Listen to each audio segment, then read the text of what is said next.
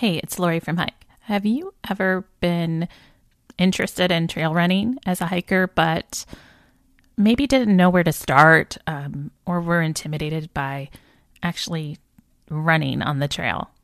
Well, then this episode is for you. I get to talk to Gina Lucrezi about trail running, and specifically from the viewpoint of someone who's a hiker and is interested in starting to trail run. We talk about the basics and the Trail Sisters community that she founded, which provides support, encouragement, and resources to someone who's getting into trail running, uh, already a trail runner, including groups across the US and beyond that you can be part of. So take a listen to my conversation with Gina.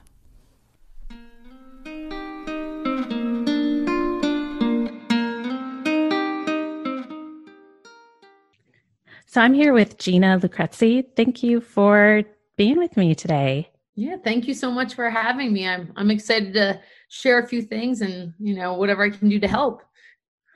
So Gina, I found you when I was doing some research on trail running. Um, I know this is a hiking podcast, but I know there's many of us who are kind of like doing both or transitioning into running or trail running um, activity. So I thought it would be great to learn more about trail running and to learn about the site you also run, which is Trail Sisters. Totally. Yeah. So, first, tell me just a little bit about yourself before we get into the, the details. Sure. So, um, so, well, so I'm 37 years old. No, no. Um, so I'm originally from uh, Pennsylvania. I live out here in uh, Buena Vista, Colorado uh, you know, when I was younger, I was always into outdoor sports. I never would have guessed that running is kind of the area I would have gravitated towards. I was really into uh, team sports actually. I, I grew up playing uh, this sport called field hockey. It's very popular out east. And then um, I did quite well running. We would always have like a time mile. I ended up going into uh, track and field, and I I don't know the the success continued with just finding my way through my legs running around the track and then into cross country then you know ever ever since it's kind of been the focus. But um yeah then you know just i don't know running i never thought that would be where my work would lie i guess or where my destiny would be if you, if you could call it that. But it's been it's been a blast kind of discovering that world and figuring out more about what I can do to maybe help others enjoy the outdoors as much as you know I I've learned to enjoy them. And there was definitely a learning curve. I wasn't really a, a fan of certain things at first, but you realize that um, the enjoyment for the outdoors is kind of unique for everybody. They all everybody has their own versions of why they like it, and it took me a while to figure out what my reasoning or the thing I liked about it the most was. So you were talking about how you were doing like cross country and different outdoors. So when did you start trail running like as part of your outdoor recreation? Um, I started that, I think I want to say it was like 2008 um was when I discovered trail running. And um I was living in Colorado Springs at the time. I was finishing up a um a master's in sports management. I had to have an internship to finish it. And so I was working over, I got really lucky. I was working with the um, Olympic Committee in Colorado Springs and I was training for road running events, but I ran into this woman named Nancy Hobbs and she uh, has this website and um, it's called the American Trail Running Association. She's also on the USA Track and Field Board and all these other um, fun thing. She's a, a great person, but she uh, she like, "Hey, you should try this sport. You should try this trail running. You know, you're a speedy little roadster. You would love the trails." And I was like, "Okay, whatever." But when I was a kid, I always remember loving playing outside. You know, um, I climbed trees all the time. Like the woods were very appealing, if you would. Um, and so I was like, "Okay, we'll see what this is all about." And I did it. She had me go on a run with her. Uh, she kicked my butt, and I was competitive. I wasn't really thrilled about that, so it's like, okay, I got to get better at this, you know, this thing and see what it's all about. And went out with her again the next uh, the next weekend, and and had a better a better go at that at that fun trail run. But it kind of stuck ever since. It was it was really neat just to see different things, different aspects that I wasn't used to um, when I was so used to seeing the road or coming from a track background and so yeah, that's kind of how it how it got how I got started. It, you know, was because she invited me out for a trail run and showed me a whole different world of what really existed. So, yeah, that's interesting. So, kind of, I'm personally interested in it because you know I've hiked for a few years now, and I I love being out on the trail, and just started recently kind of exploring the idea of running on the trail. But I can't imagine running on the road like it and so i wondered you know is that something you hear from others? Do you do you hear people that are just kind of like well i want to try to run but i'm you know trying to to learn from the trail perspective you know um meaning like so do i hear from road runners that if they're excited about running trail? Is, is that right? No i mean like people that just aren't excited about road oh. but but opposite you know that they're what's engaged them is thinking about running on a trail? Sure, there's definitely I've definitely heard from people like, yes, I've always been drawn towards outdoor. I can't imagine just running on hard pavement or in a straight line for so long. So I don't hear that as often as people curious from the roadside about trail, but there are people that will go straight kind of into, you know, dirt the dirt paths or the, you know, and kind of extend from there and they haven't really ever had the experience of running on a road first, if you will. But um, yeah, you know, I, I I remember running into this woman once, and she was telling me a story how what she really liked about the trails, and this kind of strays from your question, but what she really liked about the trail was the fact that people could not see her.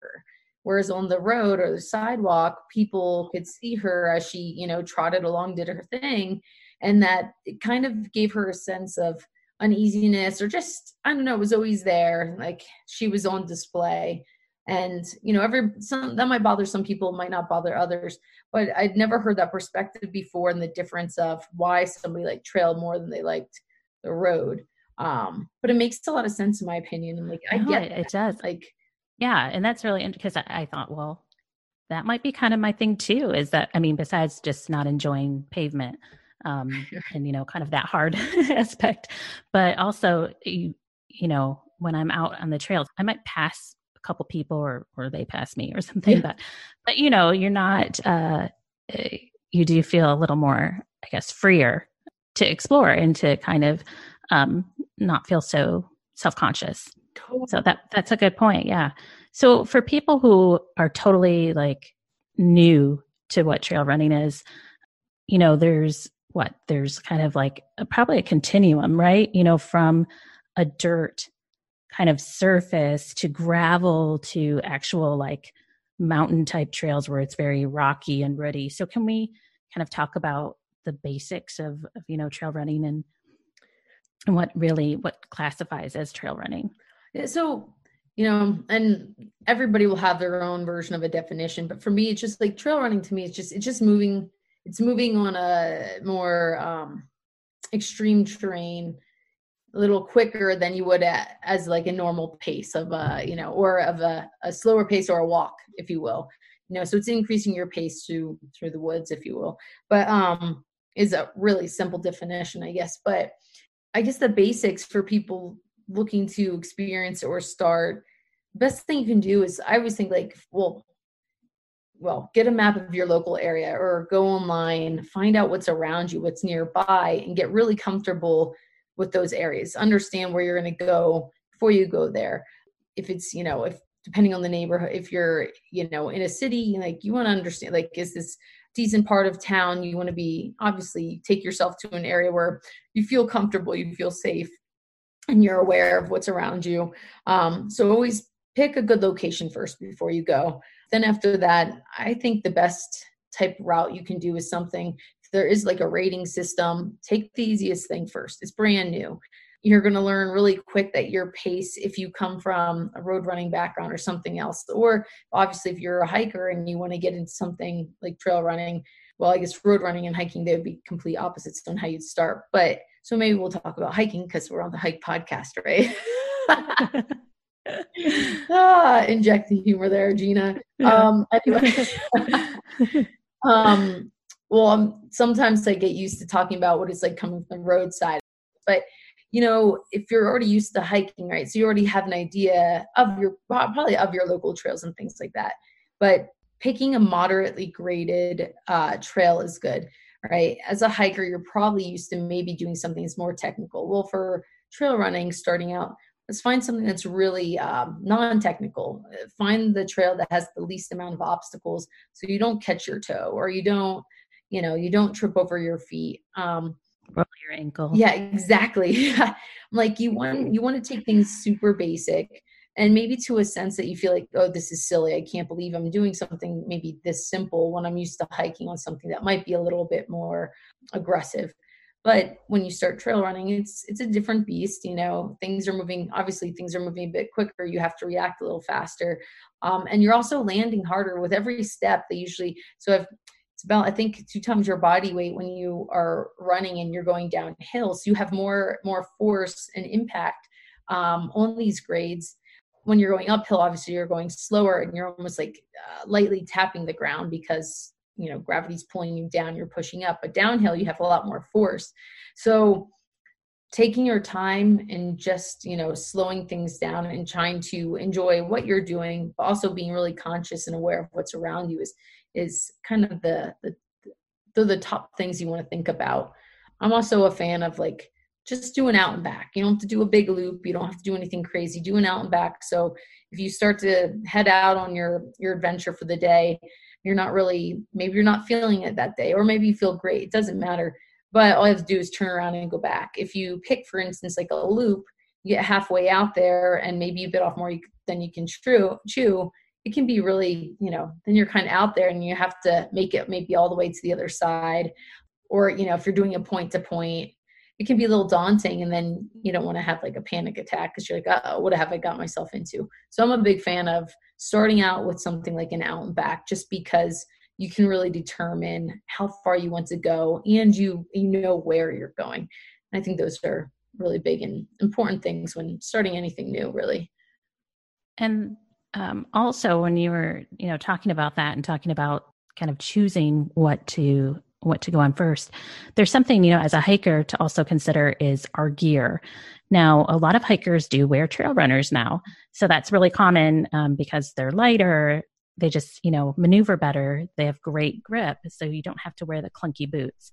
But, um, but some of the other things we may not be as used to is kind of you know we have backpacks normally or or did with our water. And and i think those are just some of the things that i myself have tried to understand how to get better acclimated to. Where do you put your water bottle? Where do you put your phone for you know your app of of you know doing your time? Kind of some of those things so can you touch on like kind of gear and and what um what people are wearing or how to how to maybe tackle some of those challenges for someone who's coming from a hiking background? Sure. So yes, you're used to carrying a lot more stuff and much heavier too. um, so I think there's so let's talk like well any vessel really like so your hydration going this as well. But I'm a big fan of what you know a, a, running vest or a pack, and there's multiple brands out there for sure. You know, you have Ultimate Direction, you have Nathan, you have Ultraspire. Salomon makes some as well, CamelBak. So anyway, but I couldn't tell you, you know, like, hey, this is the brand. Like, the best thing you can do to find the best vest or pack for you is to go to, you know, your local specialty store or your REI or a place that has actually a little bit of a variety. Um, you want to try on the vest, but don't try on these vests with nothing in them right? Because you're you're not going to go out on the trail whether you're hiking or running you probably say the same thing for hiking right? Like you want to put stuff in it to feel how it would feel you know weighted down because it's going to sit differently on you um, filled versus just empty. So whenever you go to purchase something like this make sure you ask the store manager or whatever if you can load it up with different things in their store and, and then just maybe hop on the treadmill or if they'll let you take it outside and do a brisk walk, whatever, like just to feel it. But um, I'm a big fan of the vest versus the waist belts. Um, as a female, especially, so I have a short torso, and so whenever I put anything around my hips, it rides up. And I feel like the darn waist belt is like around my boobs by the time I'm done, you know, by the time I'm yeah. a mile down the road. no, so some some women don't have that issue. My hips stick out so that the belt will slide up. So that's where I really like a vest. And a vest usually has a little bit, well, it has a lot more room or um, a capability to pack, you know, multiple things. So when you're starting out, I mean, water is always, you should always have that with you for almost any activity you do. Sure, if you're going out for, you know, 15 minutes versus, you know, there's a time limit that maybe you don't need as much, but but the good thing with a vest, you can get, for instance, they have um, soft flasks that you can have in the front of the vest, so front pockets. Then there's always the opportunity in almost any vest to have a um, a bladder. I'm sure that would be the same as in a hiking pack. That most I think have a sleeve or some version, or if not, I know a lot of hikers will put bottles on the side, or you have whatever the system is that works for you. But um, there's an I don't know. This probably coincides. My favorite um, hydration tool actually. And it's kind of dependent on where you live. If you have if you have access to a decent amount of water is the um, the Katadyn uh, BeFree bottle. And i've no relationship with them or anything like that so this isn't you know this is just my personal two cents. But so um, it's just you can get different sizes but you, you get your soft flask and the top of it is you know the screw on filter and all you do is you you scoop up literally scoop up water from the stream screw the you know the filter top back on that has the the flow funnel that you drink from but you have instant flow. So you can like scoop and just totally drink right then and there. There's no like drip filter wait time. So when you're out there doing whatever the adventure is it's just kind of like instant you know an instant drink. So and it's fairly small. So then you don't have to carry as much. You don't have to carry a giant bladder if you have this one handy tool but again it's only really helpful if you're in an area with you know decent amount of water access so in the middle yeah so, it wouldn't work so yeah so you have to uh, again kind of part or going back to the beginning where you're like know kind of know your trails know the area know you know kind of the water access mm-hmm. um if it's flowing water you right. know stagnant water things like that and time of year obviously is going to be different too right i mean i'm in the midwest so you know, but it varies. You know, sometimes water is flowing more freely and other times it's drying up. So all really good things to consider. Mm-hmm. Um, and now I'm going to check out that bottle because that sounds like a good oh, a good yeah. addition to my pack. Totally, it's it's it's one of my that and a and a head buff, which you know I do have a relationship with, with buff, but besides that, there you can use them for a thousand different things, and that's why I'm always like have it in your quiver. It doesn't matter what sport you're doing, recreationally, outdoors. They're keep you warm, help your hands, serve as a like twisted ankle wrap, you know, whatever. But um, but besides like a, a, vest, like, and then also with a vest, I mean, there's multiple places you put, you know, your phone or something like that. But you know, like I said, some people prefer a full, you know, a big vest, you know, was like a two liter vest, or you can have just a little waist belt, and they even have handhelds if you're doing something really short and you just you know want to literally carry the water in your hand you just you know kinds of slides on like a little glove through your with your palm so there's different there's different options and they're fairly easy to find but it's nice to have that because then at least as long as you can carry some version of a um well uh I guess a mapping device or your phone, a navigation or communication device, I guess you could call it, and hydration, you should be well set. And then there's always nutrition, uh, and there's lots of I'm personally a fan of more real food items, which usually means and you need a larger thing to carry them. But um, if you can do something like a gel, you know, you have the brand GU and you have, you know, um, Clif and you have Scratch. Um, Tailwind also makes some great stuff. But something simple like that, you can take those little pouches of uh, gel and stick them in, you know, your vest or waist belt as well. And that's usually about 100 to 150 calories, which is good for they would say you know take one of those every you know hour or so. But it's nutrition is also very it's different for everybody. So that that one's kind of a tough one to navigate. But you'd be silly not to take a little form of food with you if you are headed out for something longer than you know a half an hour especially in a new area. If something happens then you at least have some some nutrition with you out there on the trail yeah, as hikers, we're really drilled into our heads to have like the 10 essentials yeah. for our hike. So I think we would probably overpack. Yeah. I mean, every time, every time I see a, a runner I go, gosh, they have nothing with them. what are they doing? Or at least it appears that way. They, you know, have a pack or, you know, something, but, but such a difference from, you know, having everything that, you know, hiker kind of typically, um, even for a day hike has, you know, kind of a lot mm. in their pack as well. So, yeah, we talked about some of the gear and some of the basics. Um, what about uh, kind of dev- devising a training plan or just something to try to improve your skills? I, I mean, I, I've looked enough like on the internet to see there's a lot of like running things like couch to 5k plan and and you know you see all these things so what would be some of the things to consider for trail running so you know like anything so it's kind of funny I um I like the idea of like so just getting yourself used. So if you if you've never run before at all, right? So like running is completely new. One really simple thing to do is like if you have a nearby track, and I know this doesn't have anything to do with the actual trail, but a good way to learn or to feel comfortable running is just either starting on a road or a sidewalk. But I think a track's nice because it's soft surface. But you know, go out there and walk the straight, run the curve, walk the straight, run the curve you know maybe do that for a mile right? And just like take little bits you know and then once you you know just do that feel comfortable then if you go to the trail allow yourself to you know take little tidbits of walking and then running then walking then running. You don't ever have to just start and then go.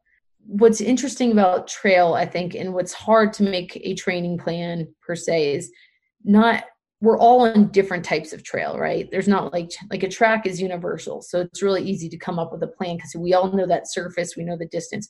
But when it comes to a trail unless you're on you know a nice groomed gravel like well then you have gravel and then you have dirt you know and some people have in the east you have lots of rocks and roots. Um, where i live here in colorado it's probably a little bit more sandy. We don't have the rocks and roots the same way. We have more scree so it's loose you know. So it just kind of depends on on your surface. But i think oftentimes the best thing you can do is just inch up your distance or your time moving at a running pace slowly. There's no rush. There's no you know i have to start my you know start my run and i'm not stopping running until i hit two miles. Like it's totally okay to break it up into pieces. What people should always remember is that no matter what every runner will hike or walk whatever interchangeable word for me there. But like there's on any trail run that people run they will always be generally walking a, a portion of that so when you're training for trail running, you should never think that it has to be a, you know, a complete or an absolute like I I'm not trail running unless I'm running every step. You have to throw that out of your head. That's really good advice because I think even for me personally, um, before I had that idea like, oh, to be able to run, I've got to be able to complete the whole thing and run it all. And like, how do I even get there? You know, so kind of understanding that you can take it slow, um, do a combination and just kind of build up mm-hmm. at your own pace is good mm-hmm. to to think about totally and like i mean so and then you have like downhills and uphills and there's definitely you know strategies for that as well you know like it's hard to tell anybody how to run uphills because we all have different you know um, strengths and weaknesses and what our bodies are capable of at different times. As you get stronger you'll, you'll as you get stronger you'll be able to run more of that as you know or if you're starting out you might not be able to run as much uphill. But knowing when to go into hike mode versus you know run mode is a is a really is a really helpful thing when you know training for uh, uphill trail running if you will. I know we didn't i should have talked a little bit about shoes and maybe we'll circle back but you know generally if you can find trail shoes and this is unique to everybody especially with uphill if you are doing a, a lot of uphill if you find a shoe that has a heel much well a bigger drop a differential from heel to toe um, so what that means is if in your heel think of like the best way I can, I guess, do this. So I grew up with ADD. I'm a visual person. so I'm always, I know I'm too. I'm like, okay, what does that mean? yeah. Can I see a picture? so think of like a pump, a woman's pump, like a high. Yeah, yeah. Right? Okay. And then so your heel's high in the air and your toes really low. So if, like a wedge. Yes. Yeah. Perfect. Okay, a wedge. Yeah, there we go. so if your heel is up high like that and you're going up uphill, you're not straining your lower calf and your Achilles as much because you're if you think about that that heel will come down a little bit and you'll almost level out whereas if there is if you're in a flip-flop that's completely flat and you're going uphill all of a sudden now you're going to really stretch out that um your that calf and the, the achilles because you don't have that extra lift underneath. So if you're doing a ton of uphill training sometimes I think it's really smart to find a shoe that has kind of like that chunky, they would call it a differential, which is the difference between your heel to your toe in terms of a drop to kind of help you out a little bit. It feels a little bit, a little nicer to your to your lower leg muscles. That's kind of random, but it's it's a good tidbit. It's something to think about the more you the more you do. And then for downhill running, one really important thing to do in terms of practicing is you know go to i don't i always say like a local like school system like find the local high school because usually at a school they have some version of really well manicured grass and rolling hills. It might just they might be like you know 15 feet high 10 feet high. They might be short hills but they're usually really well maintained with thick grass.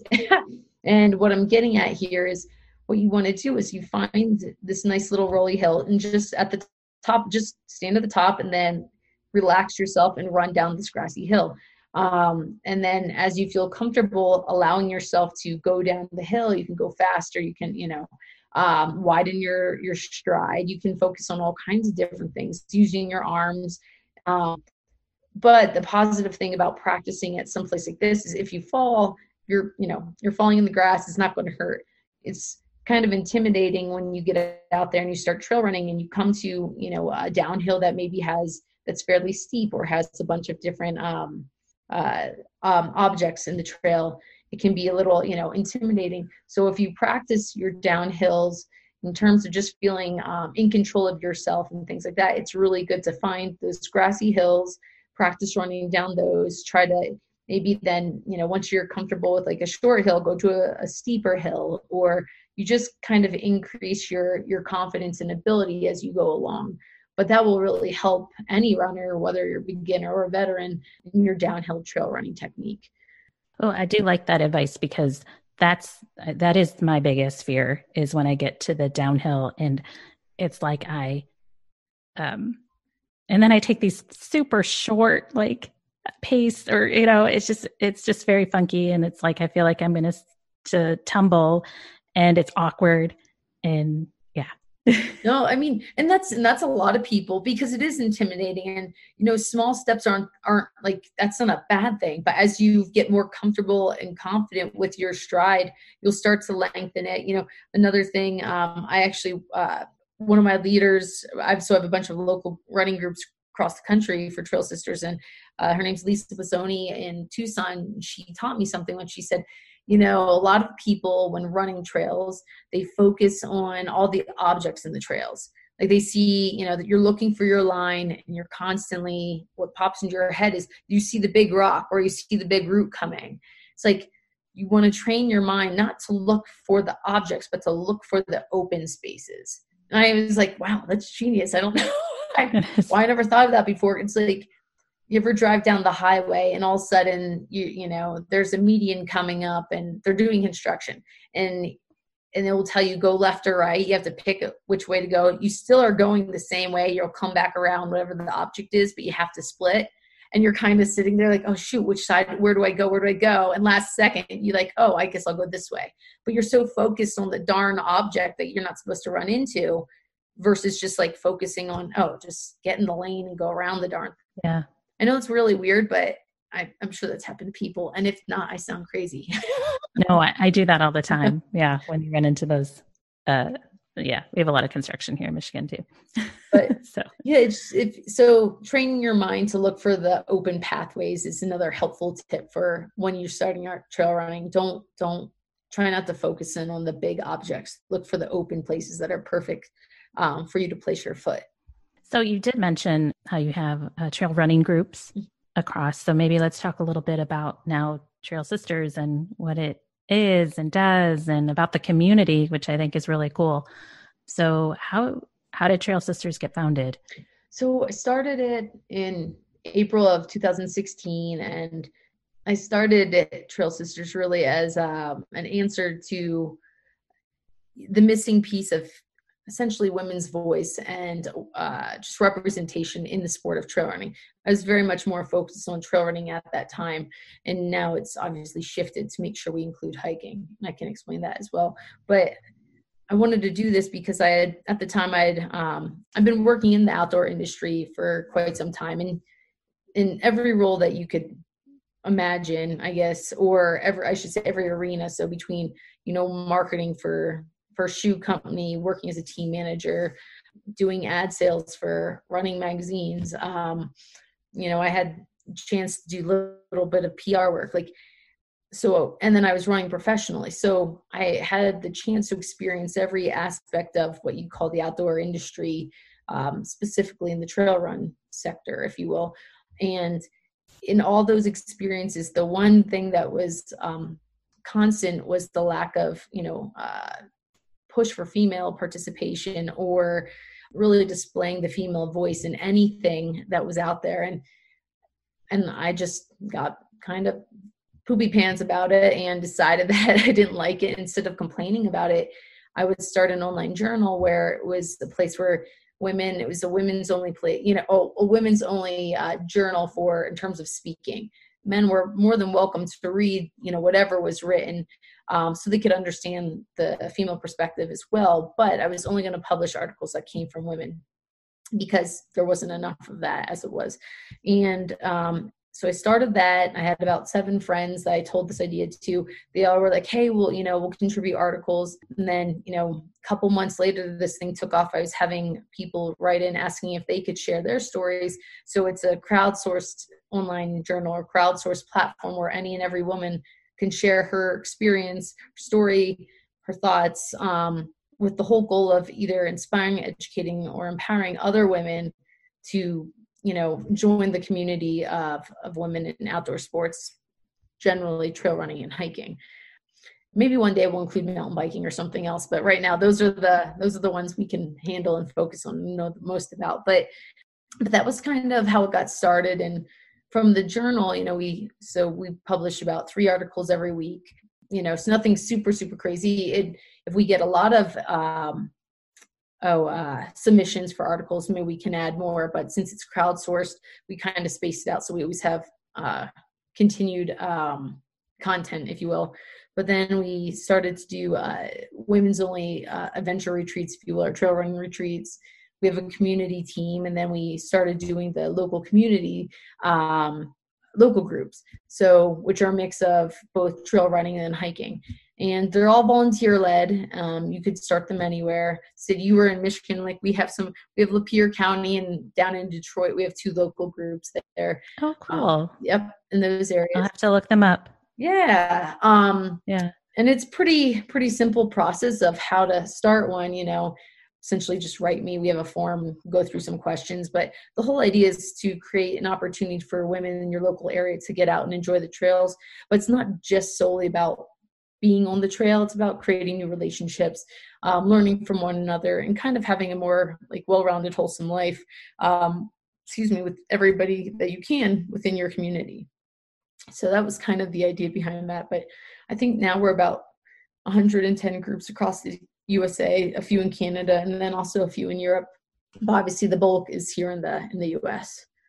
That's pretty big. I mean, you have a pretty big presence by you know just in the last what four years mm-hmm. of growing. So obviously, there was a need to you know women were were thirsty for this but didn't uh, maybe didn't know that there was this avenue yeah you know, to go yeah totally that was the thing like you know we started with this virtual this online platform but there were women writing and like, hey, how can I find somebody to run with in my area? You know, and so that's how we were like, well, shoot, we should be fostering an environment for this. And so we started with Facebook groups and now we created our own communities platform, which is like Trail Sisters custom version of what a Facebook would be like. Because not everybody's on, you know, social media. And so we thought, well, shoot, if we only have our local groups headquartered on this social media platform, how can women find this and join it if they're not on you know if they're not on a social platform. So we want it to be available to everybody. So that's why we're like okay let's create our own platform on our own site. So um, so everybody has the opportunity. Um, and then just to to kind of go back and include the hike part. So so you know i said like we started obviously focus more on trail running and that's that's because that that's my that was my bread and butter right? That's what i've grown up doing and but you know as i traveled around on different road trips to meet with these groups and just through the emails everybody has a different version of what trail running is for them and how much running they'll do within a hike or or, or, i should say or an adventure. Um, a lot more i like to use the word adventure than trail running because it's it's not often that people actually run the entire run right? It's always a mix of things and i thought well shoot if we're talking about trail running there's so many women that would love to be a part of maybe these these groups or these adventures and they feel like maybe they don't fit in because they have to do some hiking. And then it's like well we all have to do hiking so why are we just focusing on making it about trail running? So, yeah it shouldn't be either or.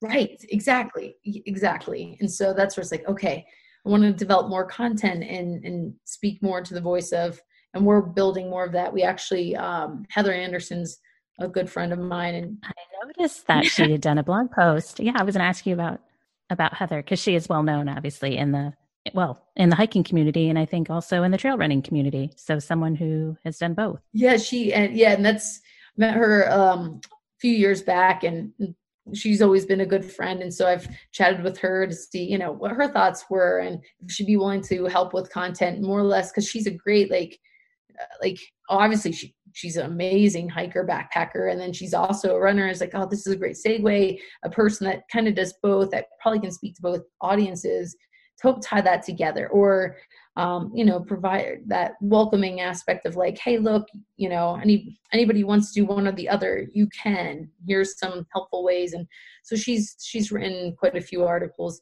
for us. And so we're going to continue to bulk up our maybe hike specific if you will it's not quite hike specific but comes people coming from that background specifically but um because it's just kind of like they they are very interchangeable. You do both things when you're out there. And so that's where the idea of like, hey, these are adventures. It's not always about, hey, just trail run specific or just maybe hiking. Because maybe if you are hiking or backpacking, heck, there might be a section where, I don't know, you want to trot a little quicker because you want to cover more distance. You want to see what's around the next corner. Or, you know, so why not make sure that the people we're speaking to they feel comfortable in being in this entire segment that they don't have to feel they have to do just one or the other so that's kind of how we put hiking in there or wanted to integrate it.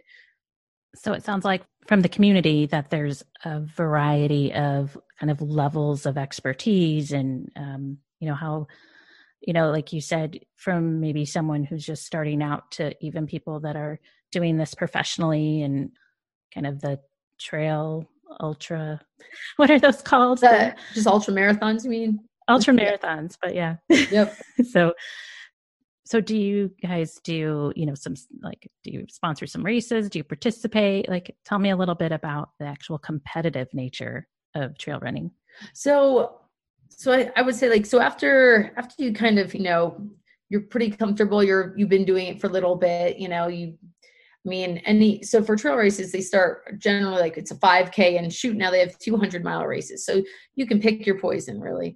But um, you know some people choose never to race because they just don't care for the competitive aspect and some people absolutely love it. That's what motivates them to get out every day. For me my whole background in trail running really started or i should say running really was based on the competitive side and as i've gotten older it's funny i don't i don't know if it's because that I don't want to say that motivation has kind of dwindled or that that flickery flame that was really roaring is now like kind of like just like this little candle, this little flame bopping around. It's I don't have that same drive. What's more interesting to me anymore is just getting out to see what you know is on this planet, what's hidden behind you know the next quarter over the next peak, and it's more the um, exploration side of things versus hey how fast can I cover it. So you know, trail racing is great. I think it gives people something to focus on, something to train towards if they want. And like I said, there's every distance kind of under the moon from 5K to, you know, a 200 mile event.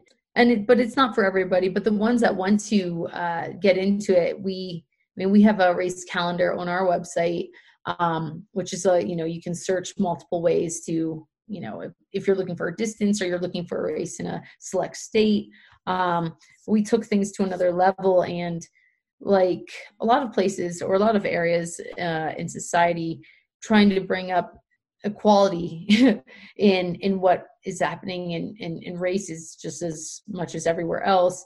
We put together what we call the um, trail sisters approved standards and we asked that race directors implement these five standards into into their you know their races. And it's it was a free thing. It's you know never charge anybody for anything like that. And it's something that anybody any race director could do because it was just a simple easy few things. I mean real quick the five things that they could do was if they equal prize money. So number one if they have equal prize money if they are giving away prize money podium spots have to be equal. You have you know three men, three women, or you know, you have three, you know, masters men. I want to see three masters women. So whatever, however you dice up your your uh, award spots, it has to be the same across the way. If you are handing out um, shirts in your swag bags, if you you know you sign up, you get like a swag bag when you enter. You can't just give women, the, you know, here's the sorry we, we bought men's shirts. What size do you, yeah. you know? So you have to have both men's and female options for shirts. Unisex doesn't count either because that's just, you know, that's a men's shirt with a different tag. um, True. You know, it's, it's funny. But, and then the fourth thing was for any distance over a half marathon, we asked that they have essentially uh, feminine hygiene products on aid station tables. For any race shorter than that, we are like, hey, it's fine. You don't have to have that at your aid station. But we want them to have like pads and tampons and any other items. And they don't need like a ton but they have to offer that an aid station table. They offer all kinds of things. There's no reason that can't be there. And one of the specific points is they have to have it on the table so that a woman could grab it like she'd grab anything else. It doesn't have to be hidden in a first aid box somewhere where you have to stop somebody find somebody to ask have them dig it out. And you know because i know some women wouldn't be comfortable asking somebody to go find that or if they even had it.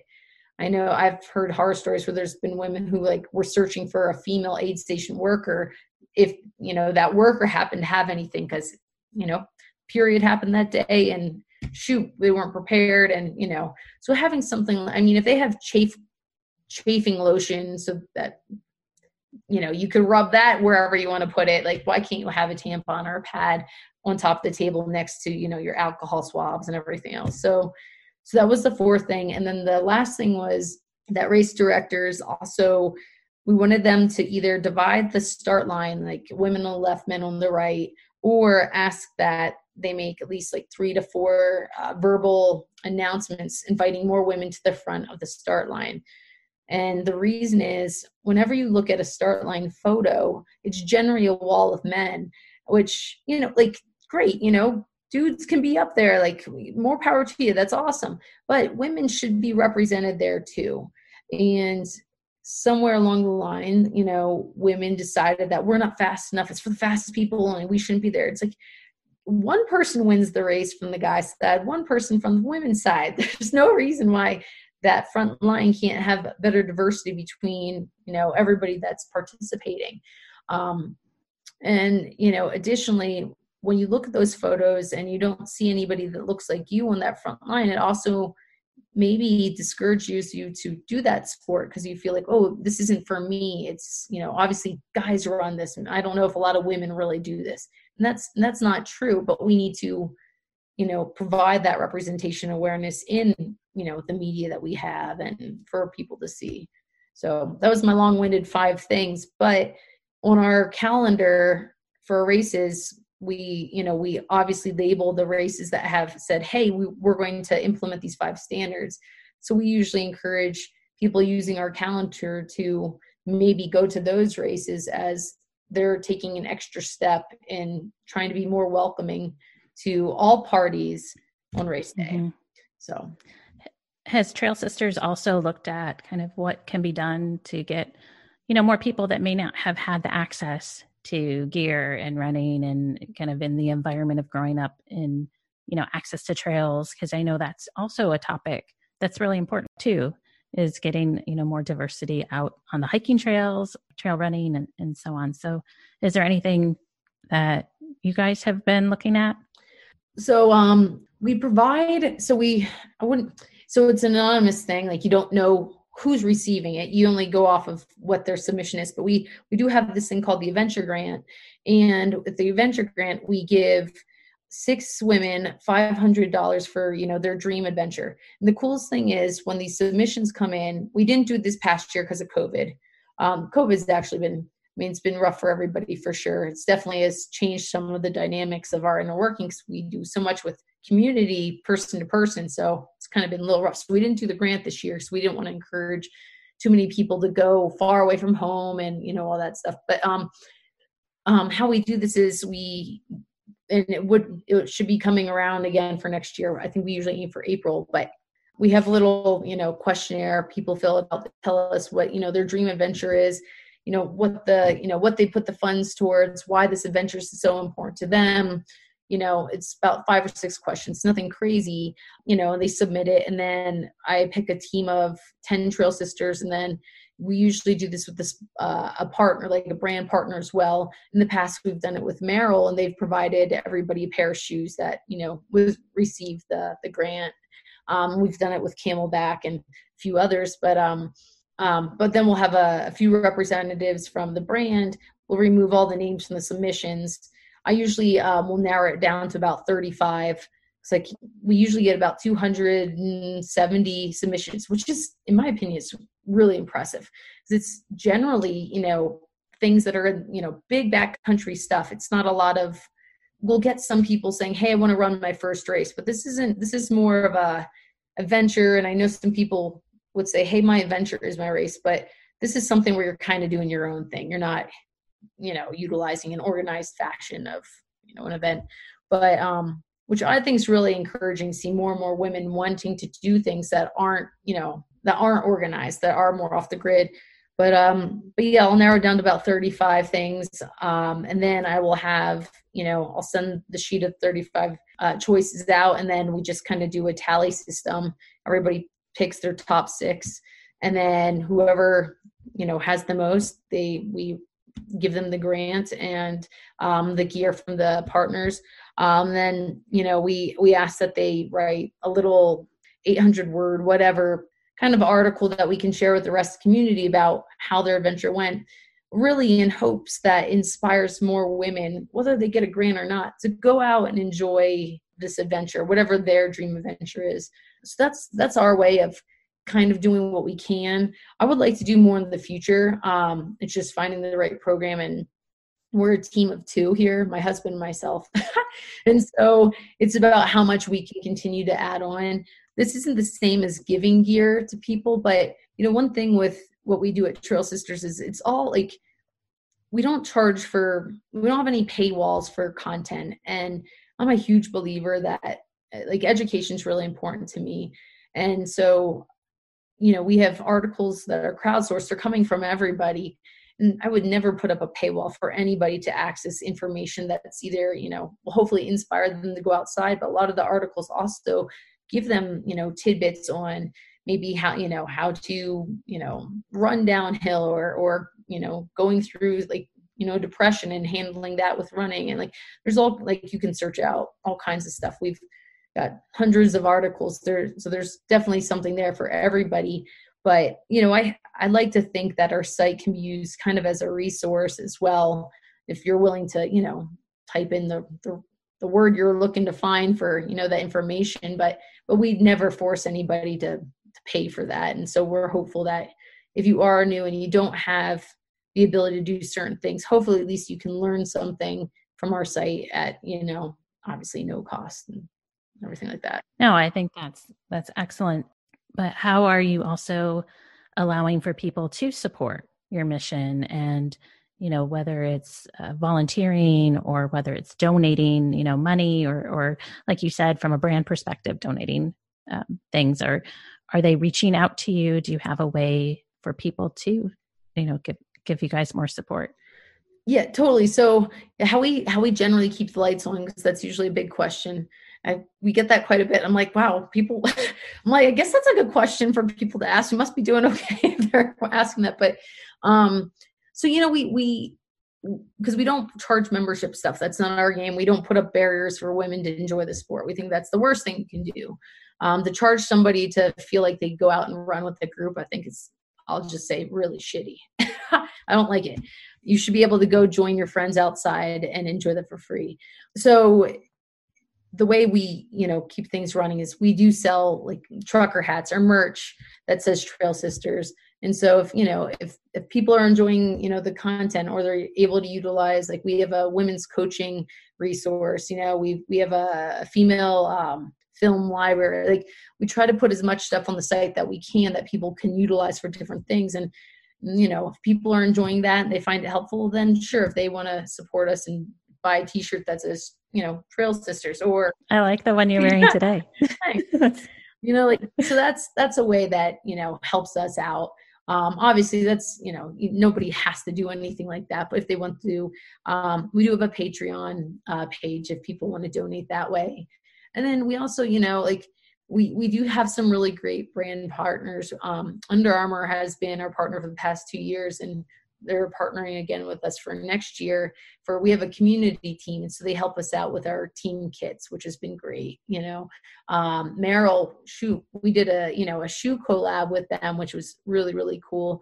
Um, which you know the money from that helped go into the venture grants which was really awesome you know. So we have you know we've done stuff with Smartwool and um, ultimate direction and scratch and some other brands tailwind we're hopeful or we're happy to work with all brands. We don't like the idea of being so inclusive with any one brand because we feel what we can do is hopefully, you know, explain their brand or explain to the consumer the differences within different companies. We don't ever really like the idea of just kind of siding with one group and saying that's all there is or just supporting that. We want both the industry and you know the running community, the hiking community to be able to get along all together. I'm a big fan of rising tides rises all ships, right? So if we kind of work together and help each other out, we could have a more successful and more equitable outdoors.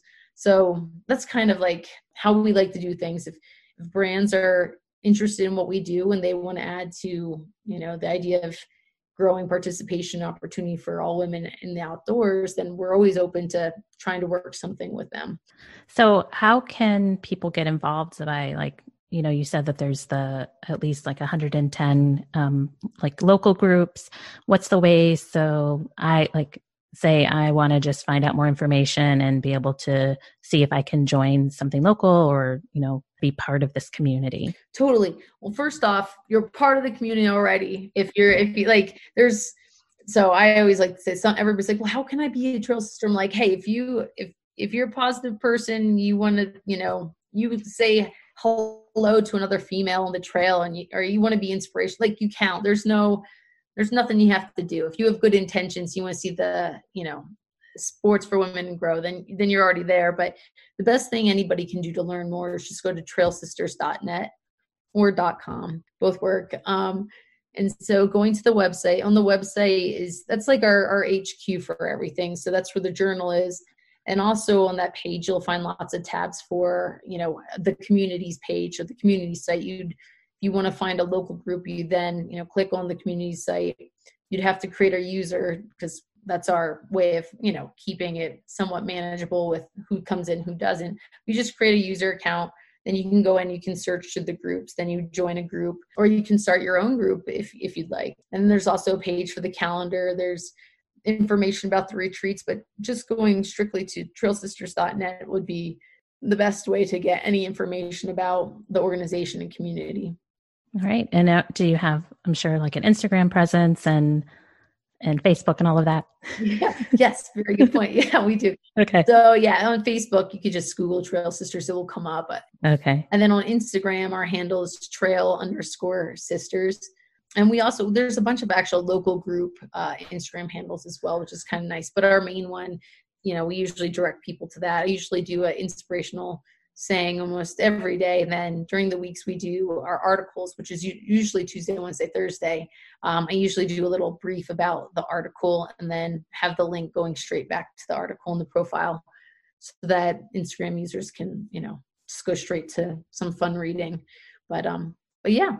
Well, Gina, I really enjoyed talking to you today and learning more and uh, not feeling like such a like novice, you know, like feeling like, okay, I could do this, you know, after you talk to me about, you know, some of the tips and things. So I think as a hiker and for the other hikers, I think they'll start to feel more comfortable kind of opening uh, their mind to some of uh, some of these concepts and you know not doing like self-limiting because i think that's one of the things that women or anyone can tend to do is is get too uh, self-conscious and not just go out and do it totally no thanks so much for having me on and i had a great time getting a chance to speak with you and hopefully i yeah I threw a hopefully a, a, few things out there that hikers could take away uh, for trail running but you, you know you said there at the end about you know uh, being self-conscious of things like it's funny I think the number one thing women need to focus on, and you could say anybody, but I usually focus on women because I think it's a bigger issue for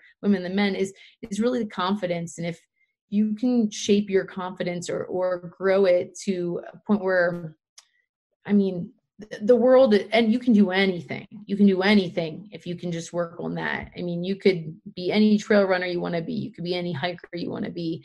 Like we're all capable of amazing things. It's just believing in yourself that y- you you can do it. And i want women to know that whether you're hiking or whatever the outdoor sport is whether it's trail running hiking mountain whatever we're doing something in a very primal area right we're outdoors it's intense you know we're not in a gym we're not doing something where it's controlled you're in an area that's that's very well i guess primal is the best word and if you can be out there, whether you're with friends or doing something solo, you should be so proud of yourself and encourage that you're tackling so many things that we don't necessarily have control over, but you're out there doing it. And if you can do that, man, you can do anything. And I think we tend to forget, you know, how capable we are with things like that.